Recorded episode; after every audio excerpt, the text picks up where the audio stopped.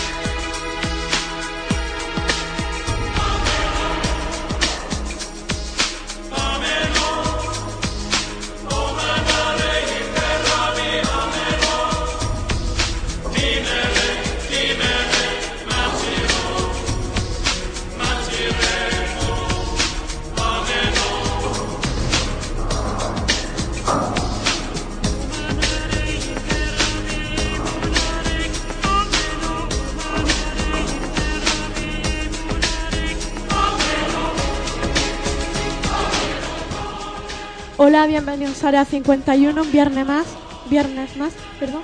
Vamos a estar cargados con ciertas historias, los distintos niveles de la causa de un meteorito, el oráculo de Delfos, el V65 y eh, los navíos fantasmas que se siguen apareciendo por muchos mares. Este es Área 51.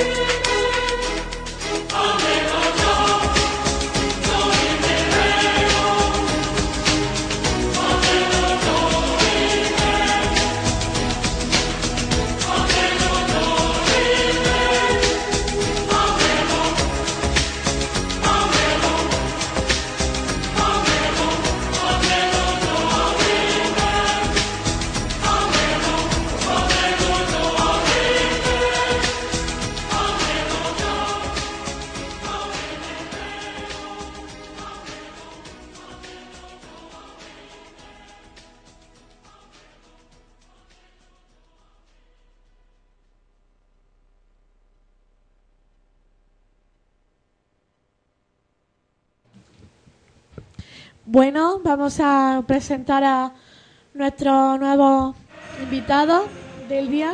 Son Eh, Cristina, Benjamín, Bueno, vamos a que Cristina nos va a leer una historia. bueno, la historia es del oráculo de Delfos. La historia del oráculo de Delfos cuenta que perdón, eh, el grado de acierto de las predicciones de la pitonisa o pitia del templo era muy alto, lo que ha suscitado diversos estudios e investigaciones a lo largo del tiempo para averiguar las razones. El ensayista Plutarco explicaba que Pitia entraba en estado de trance por la exhalación sagrada que surgían de una fisura en el suelo, que hacía despertar el poder del oráculo. Delfos, la ciudad sagrada más famosa de la antigua Grecia, descansa a los pies de los pronunciados riscos del monte Parnaso. Miles de personas acudían desde sitios remotos para consultar el oráculo de, de Apolo, cuya pitonisa entraba en trance para predecir el futuro. El más influyente y respetado oráculo de la antigüedad se hallaba en la Grecia central, en el templo de Apolo en Delfos, centro del mundo para los griegos primitivos. Según el mito, Zeus, padre de todos los dioses, soltó dos águilas en extremos opuestos del planeta. El punto donde se encontraron, Delfos, fue juzgado en el centro y señalado con una piedra llamada Ópfalos, u ombligo. En 1400 a.C., Delfos era una ciudad consagrada a Gea, diosa de la tierra. Cuenta la leyenda que en el lugar era resguardado por una enorme serpiente pitón que Apolo, hijo de Zeus, mató. Luego Apolo levantó su oráculo en el lugar, con una sacerdotisa llamada Pitonisa, como vidente. En los siglos en, perdón, eh, séptimo y séptimo antes de Cristo, en pleno esplendor del oráculo, miles de peregrinos, ricos y pobres, viajaban para consultar al Apolo por intermedio de la pitonisa. La travesía hasta Delfos, a 570 metros sobre el nivel del mar, en las laderas del sur del monte Parnaso, era ardua. Algunos viajeros recorrían a pie el camino desde Atenas, otros llegaban por barco hasta un puerto, hoy llamado Itea, de la costa norte del Golfo de Corinto y cruzaban una llanura hasta el monte Parnaso. Una vez allí, bordeaban la cuesta y según seguían el sendero sagrado hasta el templo de Apolo. En el santuario, sentada en un trípode de oro sobre una profunda grieta, la pitonisa, mujer de mediana edad, nativa de la localidad, prefería el oráculo entre los frenéticos e incoherentes gemidos del estado de trance, inducido por la masticación de hojas de laurel o por la inhalación de vapores volcánicos tóxicos procedentes de la grieta abierta a sus pies. Apolo efectúa su ofrenda. Eres el mensajero se halla detrás de él, y su hermana Artemisa, tan elegante como majestático, es Apolo, enfrente. Quien está tras ella es posiblemente la sacerdotisa Pitia. Artemisa ha vertido un líquido en el cuenco de Apolo, y esto lo vierte sobre el ónfalo, la piedra umbilical de Delfos, que era el centro de la tierra. Quienes acudían a consulta debían purificarse antes el agua de la fuente Castalia.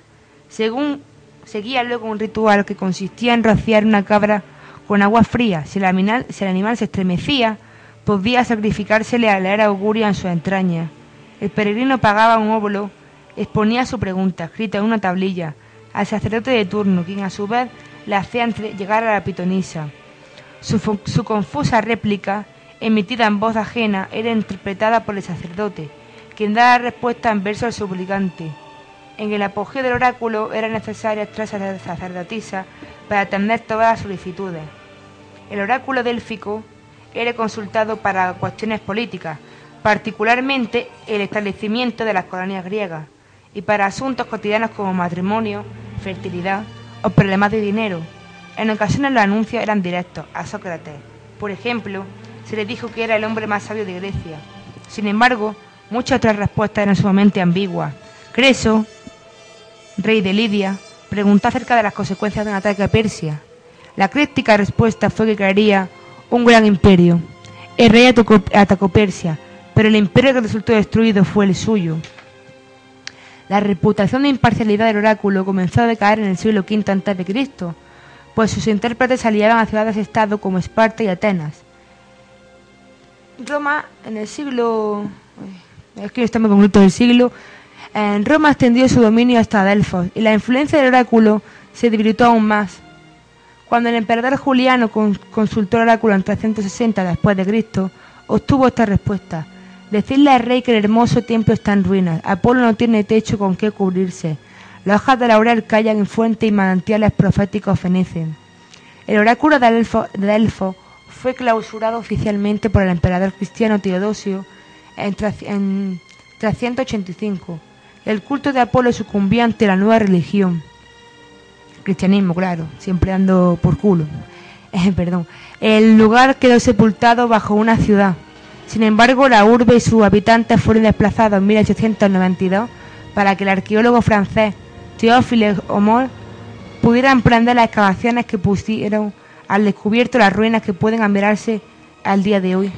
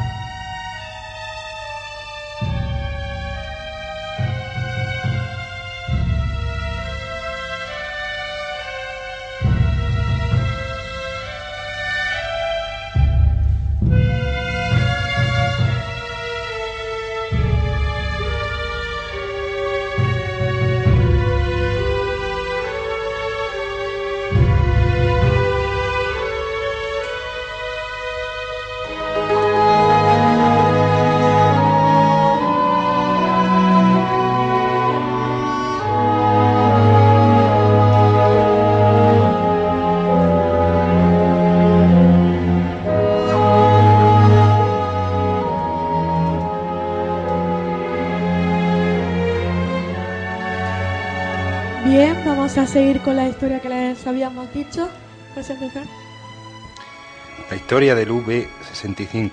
En pruebas eh, posteriores efectuadas junto a, una flotilla de submarinos gemelos, las cuales se iniciaron sin problemas, el capitán ordenó la primera inmersión del V-65. El mar estaba en calma y había una brisa suave. Antes de sumergirse, el capitán ordenó a un marinero ir a proa a realizar una inspección de las de las escotillas. Esta era la inspección de, rutina, pero en vez de, efectuar la inspección, inexplicablemente el marinero saltó por la borda siendo atrapado por un remolino submarino. Una vez iniciada la, la inmersión, el capitán ordenó estabilizar la nave a los 10 metros, inmóvil. Cerca de 12, de 12 horas permaneció en una situación en el fondo del mar y, filtrándose el, agua.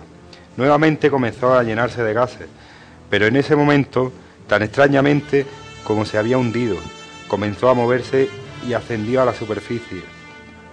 Luego, a estos extraños, a estos extraños suce- sucesos, fue enviado a los astilleros para, ver eh, ser revisado en seco. A los pocos días fue declarado apto para, para servicio, siendo apro- a- aprovisiado y armado. Cuando se efectuaba esta maniobra, la cabeza de uno de los torpedos estalló, matando al, segundo teniente de los ocho marineros. Fue remolcado el dique, fue remolcado al dique, pero en esos momentos un marinero aseguró haber visto al segundo teniente, muerto en la explosión, de pie en la proa y con los brazos cruzados, al ser, al ser eh, reparado y antes de iniciar la navegación.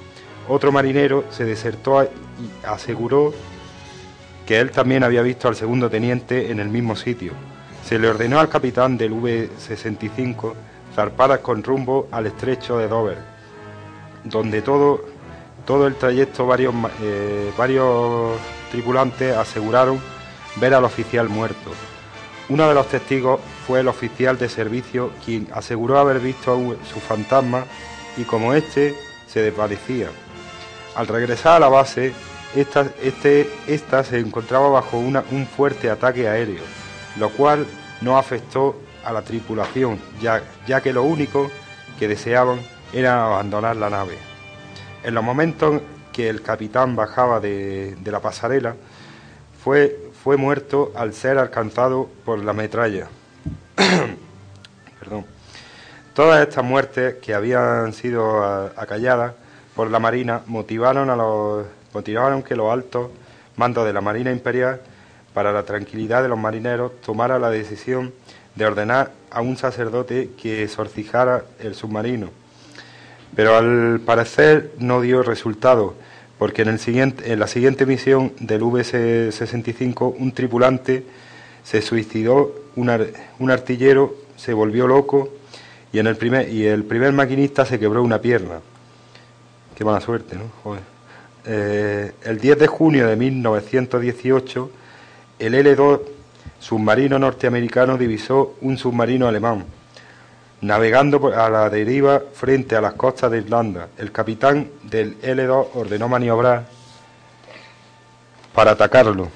Al mirar por el periscopio notó una extraña figura que per- permanecía en pie, en la proa de la nave con los brazos cruzados, y a los pocos segundos una enorme explosión destrozó el V-65. El V-65 y su tripulación fantasma tal vez sigan navegando por los mares.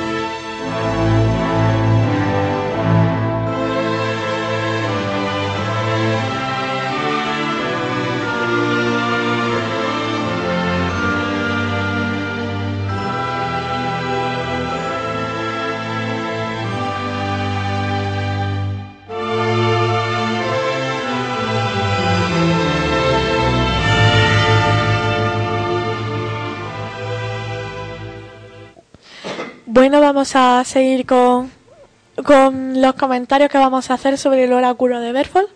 Bueno, de Delfos. Berfols. Delfos. Delfos. Bueno, que yo quería comentar de que dicen que según antiguas culturas, eh, ay, eh, la- eh, antiguas culturas, sobre todo la cultura de los nativos norteamericanos, decían eso de, de que a veces pues fumaban eh, de la paz y, para mantenerse en contacto con los dioses. Eran días de ayuno, de búsqueda espiritual y cosas así. Y digamos que está las antiguas culturas referente también al oráculo de Delfos está estrechamente relacionado. Puede ser que los homos del volcán pues estar en estado de trance y le hicieran tener alucinaciones a la pitonisa y que allí dijera esa, esas palabras y tal. Pero bueno, dicen que según antiguas culturas eso era para estar en contacto con los dioses. Eh, bueno, sí, perdón, estaba tocando el micro.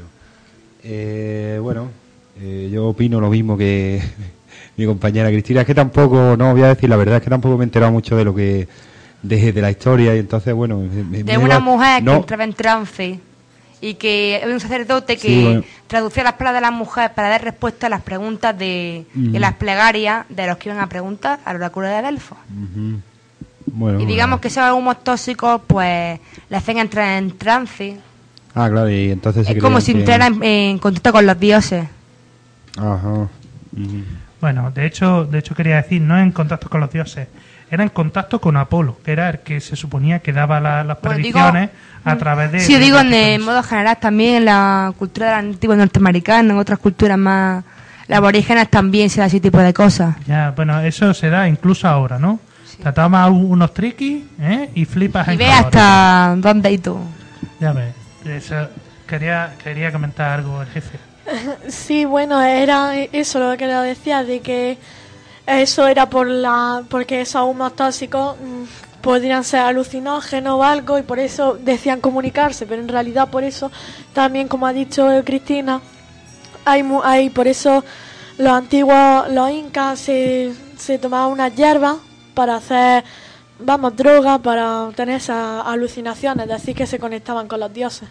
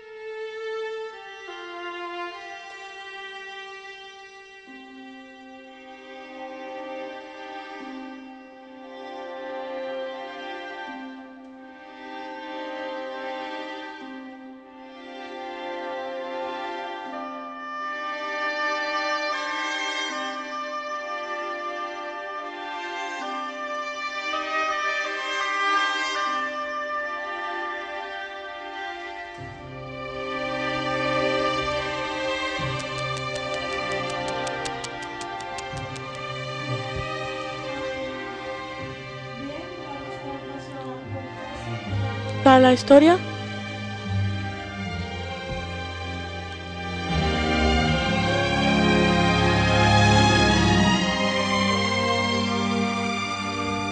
Efectos históricos, la leyenda del buque fantasma sería flota a principios del siglo XVII. Sin embargo, pocos estudiosos tienen presente que su verdadero origen en absoluto se gestó mar adentro, sin en tierra firme. Las extensas arenas del desierto del Sinaí fueron el marco en el que se desarrolló este drama, teniendo como protagonista a un simple orfebre llamado Al-Samirri, en lugar de a un capitán. Este personaje, cuenta las crónicas hebreas, recibió el encargo de fundir cuantas joyas y oro requisara para modelar al célebre becerro de oro. Al regreso Moisés, con las tablas de la ley, de inmediato quiso castigar con la muerte a los responsables de aquel ídolo, empezando por el, artesano que lo forjó. Pero el creador insiste, el relato detuvo la mano del patriarca condenando a Al-Saminri a vagar eternamente sin rumbo, como un proscrito. También le prohibió todo contacto con sus semejantes ni hallar jamás el reposo.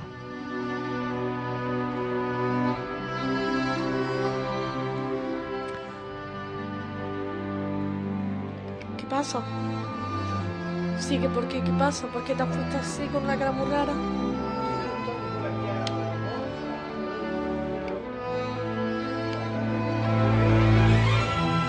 Más adelante en el tiempo, la tradición recuerda que a Shaver, el zapatero de Jerusalén, por negarle ayuda a Cristo en su camino hacia Golgotá, se le castigó a permanecer caminando para siempre sin detenerse, negándole el alivio de la muerte. Conforme transcurrían los siglos, nuevos aditamientos adornaron el argumento original, situando al forzado transeúnte en España y luego en los Países Bajos a principios del 1600.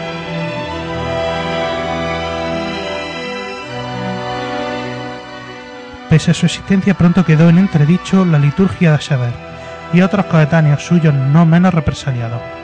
Alimentó el mito en los países bañados por el Mar del Norte. La leyenda del castillo del Falkenberg, cercano a Alemania, retomó la trama reconvirtiéndola en un drama pasional, donde dos hermanos se disputaban el, el afecto de una dama local.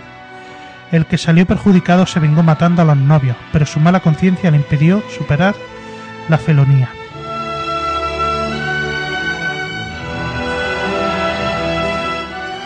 Arrepentido, buscó consejo en un confesor, el cual le instó a viajar en dirección al mar y, una vez allí, esperar una señal. Esta vino en la forma de un bergantín en el que dos figuras le obligaron a subir. Una vez dentro quedó castigado en un camarote hasta el final de los tiempos para purgar su crimen. Con tintes más sádicos, la historia terminó con su alma sorteada a diario entre la marinería, con ayuda de un juego de dados.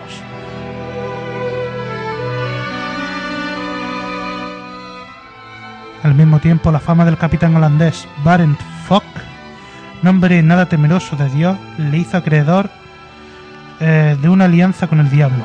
Marina excepcional, su navío recorría el continente africano y el océano Índico, invirtiendo menos tiempo que sus competidores, ganándose el recelo popular. Obsesionado por doblar el Cabo de Buena Esperanza, Sudáfrica, aunque le costase una eternidad. Escandalizó a la sociedad local y cuando no regresó de su última expedición, generó supersticiones de toda índole. ¿Ya?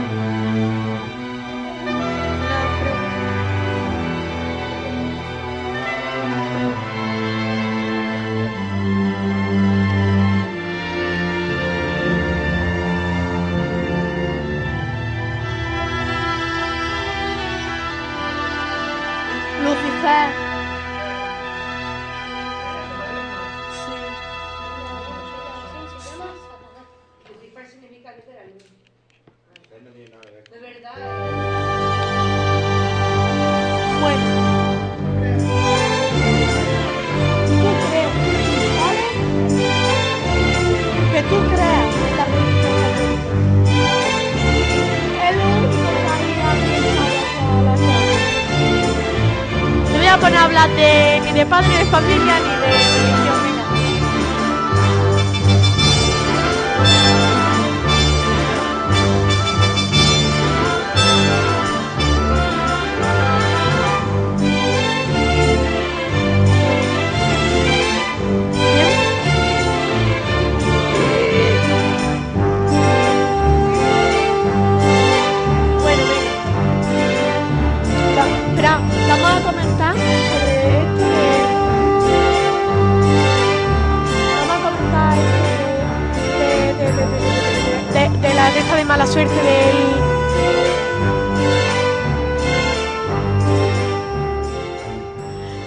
vamos a ir comentando lo de este submarino que tuvo tanta mala suerte y sobre esto, lo de los buques estos fantasmas.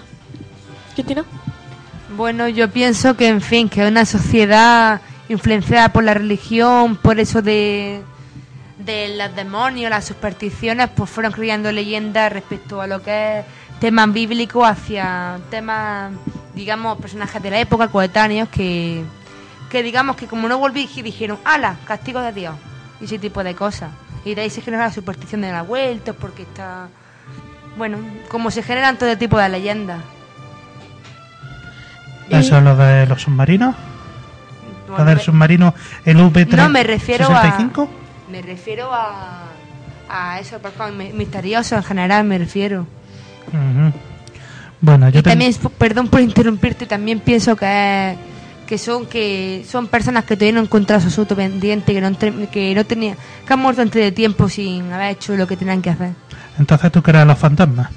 Bueno, digamos que he tenido mi par de experiencias, pero tampoco podría corroborarlo.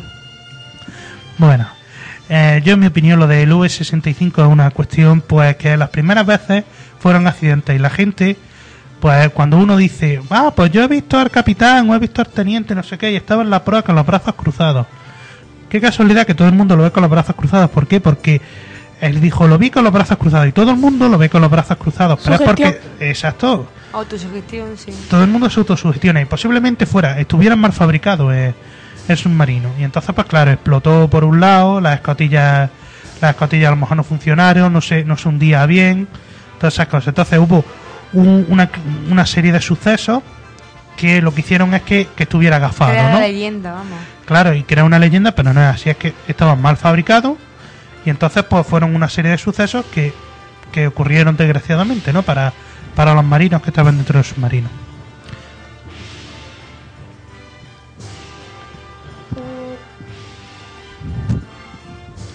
Porque a mí. Lo de la historia de submarino. Ha estado muy bien, pero. Yo creo que existe. ¿Que existe qué? Eh, los hombres esos de los submarinos que murió. Que existe. Que, o sea, que existen los fantasmas. Sí. Ajá, porque me quería que iba a decir que existían los submarinos. Digo, vamos, por descontado que existen. Bueno, Enrique. Eh, bueno, yo creo que todo lo crea la mente y que la gente, no sé, Sí, todo, en el fondo, toda autosugestión. todo es, sí, todo tiene su explicación científica, ¿no? Pero lo peor de todo es Yo soy un cuando... poco incrédulo para, para los fantasmas. Pero luego, para los fantasmas, ¿eh? y míralo, supone que el, bueno, en fin, digamos que luego que partir lo de- peor de desde, la, desde de la base, científica. perdona, desde la base de que solo hay algo mágico y es la naturaleza. Es lo único mágico que hay. Pero eso son creencias tuyas.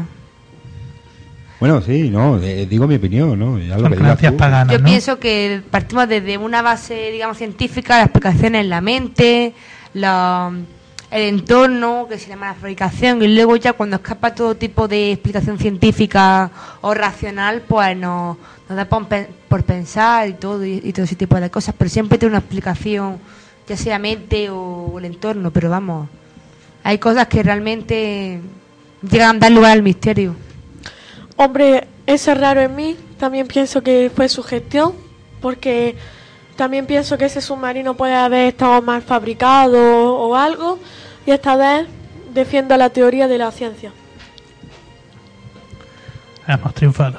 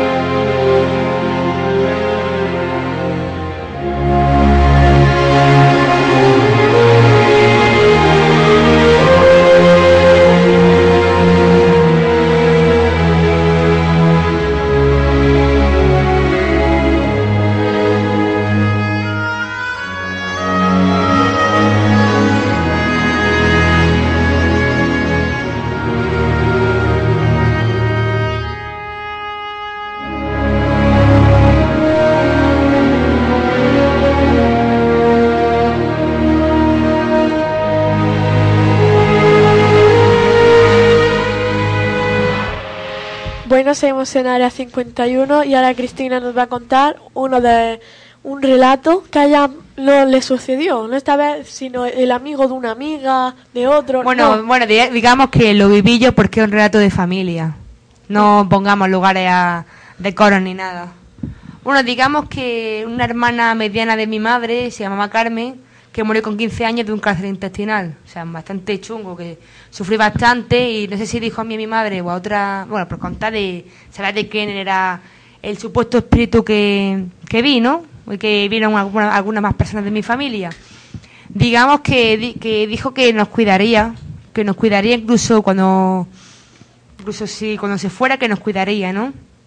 Y digamos que, que una noche, no sé, yo no, yo no sabía nada de ella, no me contó, sabía que una tía mía que con 15 años murió, ¿sabes? Y, y bueno, y una noche, bueno, era bastante tarde, casi no estaba muy cansada, estaba bien, fui a cerrarme los dientes, abrí abrí lo que es la puerta hasta se pone que antes tenía mi baño que los cristales los cristales estaban se reflejaba lo que era el pasillo no y yo vi una figura de un mujer con el pelo largo con una faceta muy parecida a las de mi madre con un vestido largo en plan sudario bueno sudario más bien un vestido largo blanco no con mangas largas y digamos que estaba así como apoyada en el marco y como bueno medio sonriendo no cerré la puerta o sea le- abrí la puerta rápido. Uy, perdón, perdón, ha sido falla de directo. Que abrí la puerta rápido. Y luego el cerré y ya no estaba. Y digamos que bueno, que luego al tiempo que lo comenté es una tía mía, que era, que era tía abuela de mi madre, ¿no? Y se quedó un poco porque le comenté, con las pelos largos, oscuros, no sé qué, con el vestido blanco, ¿no? Y dijeron que sí, que ese era el mismo traje, el mismo vestido con el que fue enterrada. Fue, eh, me vi con el mismo traje y también lo vieron, bueno, mi abuela. Yo es que leí una revista, se muy interesante, que la bioquímica a veces en el primer año, de primero año, año y medio, hace ver a la persona que no esté allí. Es de nuestra bioquímica la ha hecho de menos. Pero bueno, yo estuve, digamos, entre comillas, investigando, estuve viendo una revista que si puede ser que la he visto en alguna foto, que si puede ser que la haya soñado, que si puede ser... Pero ¿cómo voy a yo saber que lleva ese traje? ¿Cómo voy- podía saberlo? Eso Yo es. describí exactamente más o menos como blanco, con las mangas largas, no sé qué. Y bueno, también lo veo un primo mío, y en fin, que no es que haya sido solo yo. Encima con el traje con el que fue enterrada, que es que jamás me comentaron cómo fue enterrada. Y Y que se le apare- y mucho menos que, que se- tampoco, tampoco sabía que se le apareció a nadie. Bueno, ¿pu- ¿puedo contar yo otra cosa? Una cosa bastante extraña. Sí, me sí. pasó en, el, en el tra- en el antiguo trabajo, en un, en un colegio de Granada, que está en el, pa- en el pantano de Cubilla. Eh, se llama Granada College. Bueno, estoy dando College. publicidad. College. College. ah, col- College. Colin, bueno, sí, Pero bueno, el caso es que allí eh, se supone que, estaban la- las trincheras, las trincheras de la, de la guerra de la guerra civil. Se supone que ahí había fosas comunes, debajo donde se construyó el colegio había debajo fosas comunes con gente que había sido muerta. Bueno, en fin. Y sí es cierto que en parte cuando estaba limpiando, por ejemplo, el pabellón, un pabellón enorme que tenía, deportivo, pues a lo mejor pues notabas como, como alguien y también notaba, yo que sé, a lo mejor estabas completamente solo y se cayó un balón, un balón que estaba totalmente quieto, que no se podía caer, se movía hacia un lado, hacia otro. Y bueno, la verdad es que no sé qué opinar de eso. Me daba bastante miedo, la verdad. Cada vez que tenía que fregar el pabellón me, la veía. Lo fregaba a, to- a máquina, vamos. Pero en fin, pero yo, qué sé, yo creo que, que sería producto de mi imaginación o tampoco tampoco le di mucha vuelta a este tema. Luego sí es verdad que, de profesores que llevan muchos años en el colegio, limpiadoras, compañeros míos, ¿no? Pues decían que, que sí es cierto que, que en ese colegio pasaba algo. Sobre todo porque antes había un, un conserje, un conserje que se quedaba toda la noche. Allí en el colegio tenía, tenía una, una habitación con su cama, hacía allí su vida, digamos. Y el, el hombre pues no duró más de no duró más de dos meses porque decía que, que no aguantaba la soledad de, de ese colegio. Decía que le volvía loco. Y al final metieron a otro después de a este y a, y a ese otro le pasó lo mismo. O sea que son cosas extrañas que te quedas pensando, aunque no las creas y aunque no...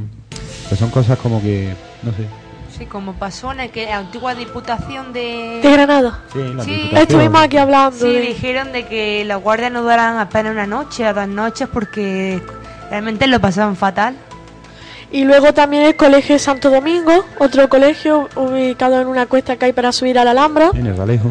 el Realejo, que también dice a los profesores que allí se aparece una niña o que se aparece a la portera, la niña esta que estamos hablando, un niño, a, a los profesores y un- incluso uno, un carcelero de aquella época y se oyen las cadenas de arrastrándola. O sea, entonces, a lo mejor sería una especie de, de, digamos, reformatorio, ¿no? De la época o algo. No, ese colegio es que tiene mucha historia, tiene mucho, vamos, tiene, eso antes era un colegio, Santo Domingo antes era un colegio de niñas, en lo que es de monjas de niñas, de estos cerrados, de estos colegios cerrados, cerrados de mente, digo, de mentalidad. De, y de todo, vamos. y de todo. Y clausura. además, sí, no, era interno, creo que era interno.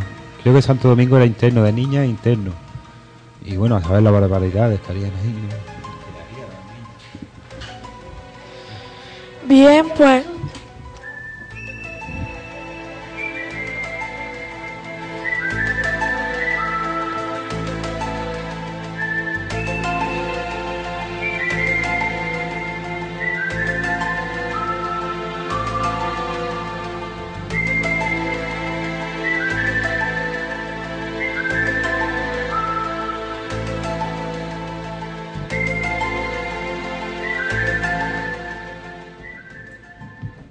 Vamos a hablar de los distintos niveles que tiene un meteorito consecuencias con la Tierra.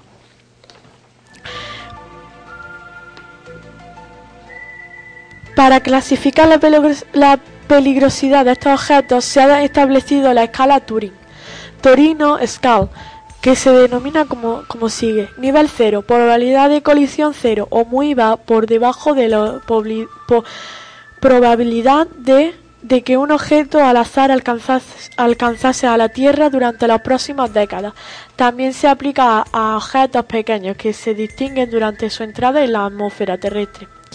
Nivel 1. Probabilidad, proba- probabilidad muy baja de colisión similar a la, a la probabilidad de que un de que de que un objeto alcanza perdón de que, sí de que un objeto alcanzase al- de que un objeto al azar alcanzase la Tierra durante las próximas décadas también Probabil- probabilidad 2 nivel 2 que diga probabilidad muy baja de colisión nivel 3 probabilidad de colisión capaz de causar daños locales superiores a 1% nivel 4 probabilidad de colisión capaz de causar de- devastaciones regionales superiores al 1% nivel 5 probabilidad elevada de colisión capaz de causar de- devastación regional. Nivel 6. Probabilidad de, eh, de elevar de, elevada de colisión capaz de causar una catástrofe global. Nivel 7. Probabilidad muy elevada de colisión capaz de causar una catástrofe global.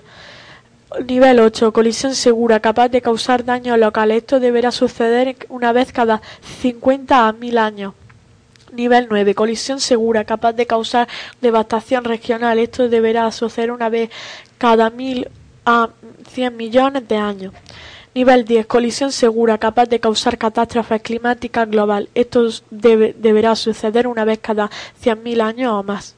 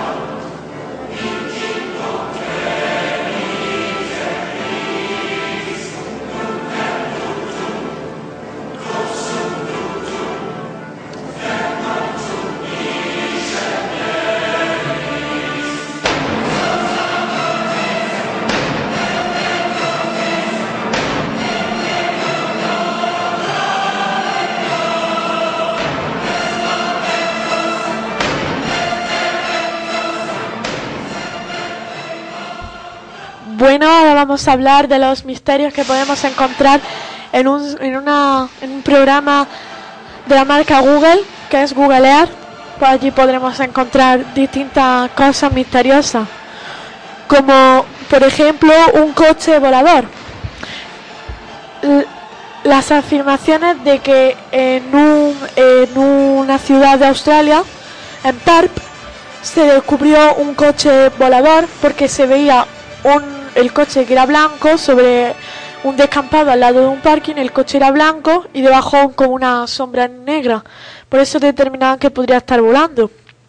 Y luego también dijo que podría ser un efecto óptico entre un coche blanco y otro coche negro aparcado, o una o, también, o también podría ser que estuviera sustentado por algún soporte o lo que sea, que lo estuvieran arreglando y proyectado es sombra en el suelo. decía, decía que técnicos de la, o sea, profesionales de la fotografía no sabían lo que, no podían dar, dar crédito a lo que estaban viendo. Y es que se ve, lo, lo, estoy, lo estoy viendo con él ayer, eh, ayer en internet. Y la verdad es que es que es súper raro, porque es que se ve el coche flotando, de, de- de la nada flotando. Y luego, Es cuando fue. Pero estáis viendo, estáis viendo una vista cenital de un coche y ya estáis pues ya diciendo cosas. Pero No, es lo que. No, salía. eh, Bueno, salía un vídeo en cuarto milenio diciendo que los, bueno, que los fotógrafos no, no daban explicación. No, no te estoy diciendo que lo crea, que lo crea o que no lo crea, pero que. Bueno, que podría ser un, un montaje fotográfico Hombre, puede ser, también. hombre, pero en un satélite global, pero perdona, pero en un satélite global No, que esa gente lo tenga que utilizar para las diferentes cosas que hace, porque esas eso- profesionales van a querer hacer eso. Hombre, pues también podría ser una especie de investigación tipo Área 51, tipo de Sí. los americanos. Y también dicen Con las naves estas que dijeron de las naves, los ovnis, se supone que eso era de una especie de naves espías para espiar a los soviéticos. Al menos esa fue la teoría que sostiene de los americanos, que eran naves espías para que escapan de las radares de los soviéticos para durante la época de la Guerra Fría. Pero que no dijeron nada porque era secreto de Estado. Y bueno, luego también gente que se ha desplazado hasta allí para comprobar si había algún anuncio o algo y allí no han encontrado nada. Pero luego, otro chequeo que hace Googlear, porque ca- cada mes y eso, Googlear hace nuevas fotos. Y se encontró lo mismo, el mismo coche volador en, en otro sitio. También sobrevolando. Misterios del Googlear. Otro, nos vamos al área 51 y en una parte que el área 51 se divide por distintas áreas. En el área se, en el área 49 parece es un sitio donde hay unos montículos de arena que dicen que allí alberga puertas para ir a cavidades subterráneas. Y en uno de esos sitios aparece así como un parking y, y se ve un frenazo de un vehículo, pero también conseguimos que en la foto se ve un objeto metálico también dejando su sombra en el suelo, o sea, volando. Y se dice mucho que puede ser un ovni, luego en diferentes también puntos se ven nubes, nubes que dicen que también podían ser ovnis, pero luego dijeron que no podría ser, que serían nubes. Pero luego también dijeron que como llevaba una un de los científicos dijeron que llevaba una sombra y era entonces la de, no podría ser. Esa sombra esa sombra proyectada en una nube así para darle volumen y estas son algunas de las cosas que podremos encontrar en el Googlea y si de verdad dicen que el área 51 no existe ¿por qué la vemos en ese en este satélite? Lo- Esa, esa es la gran pregunta. Si dicen que no existe, ¿por qué la ves? Porque se supone que si los americanos hacen cosas ultra secretas, no iban a permitir que ningún satélite fotografiara eso. Así que lo que están fotografiando no es el área 51. entonces Pues eso es un señuelo. Simple y llanamente. Los americanos han puesto ahí, han cogido en un trozo de nevada, pues han puesto ahí una especie de base militar, han puesto unas cosas para que la gente, digamos, que pueda alimentar la conspiranoia. Pero si eso existe de verdad, no lo iban a poner así. Eso a lo mejor hacen un bujero en una montaña y ahí lo escarban todo, ¿sabes? Y ahí lo meten todo. ¿Sabes lo que te digo?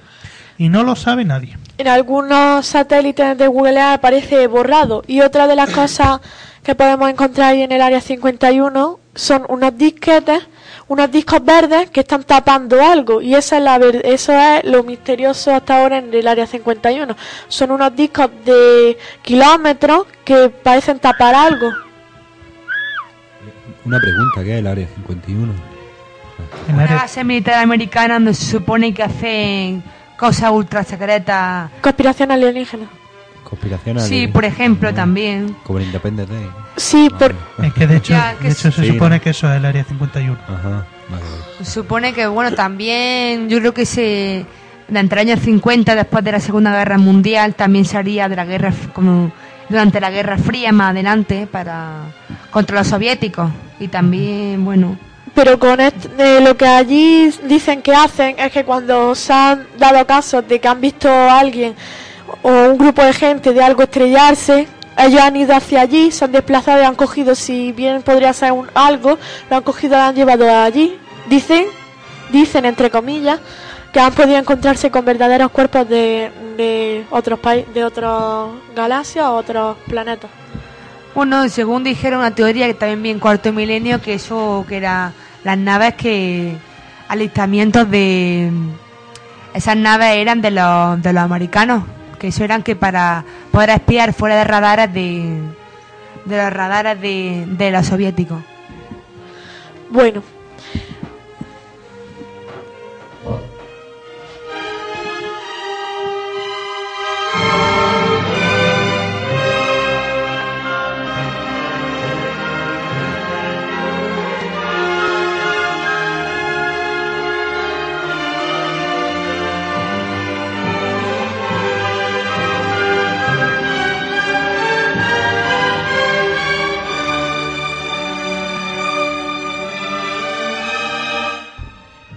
Bueno, vamos a ir ya con el cierre del área 51.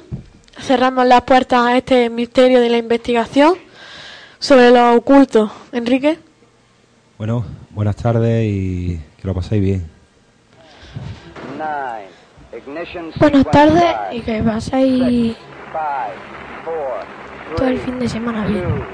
Eh, buenas tardes, bueno, feliz, feliz fin de semana y bueno, eh, abrir los ojos a los misterios que esperan afuera. Esto es área 51. Hasta luego.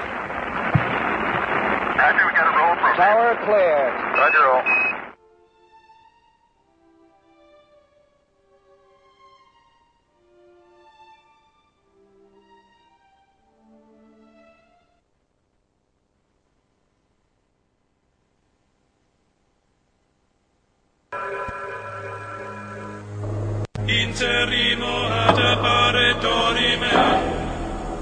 Ameno, ameno, lancirei, lanciremo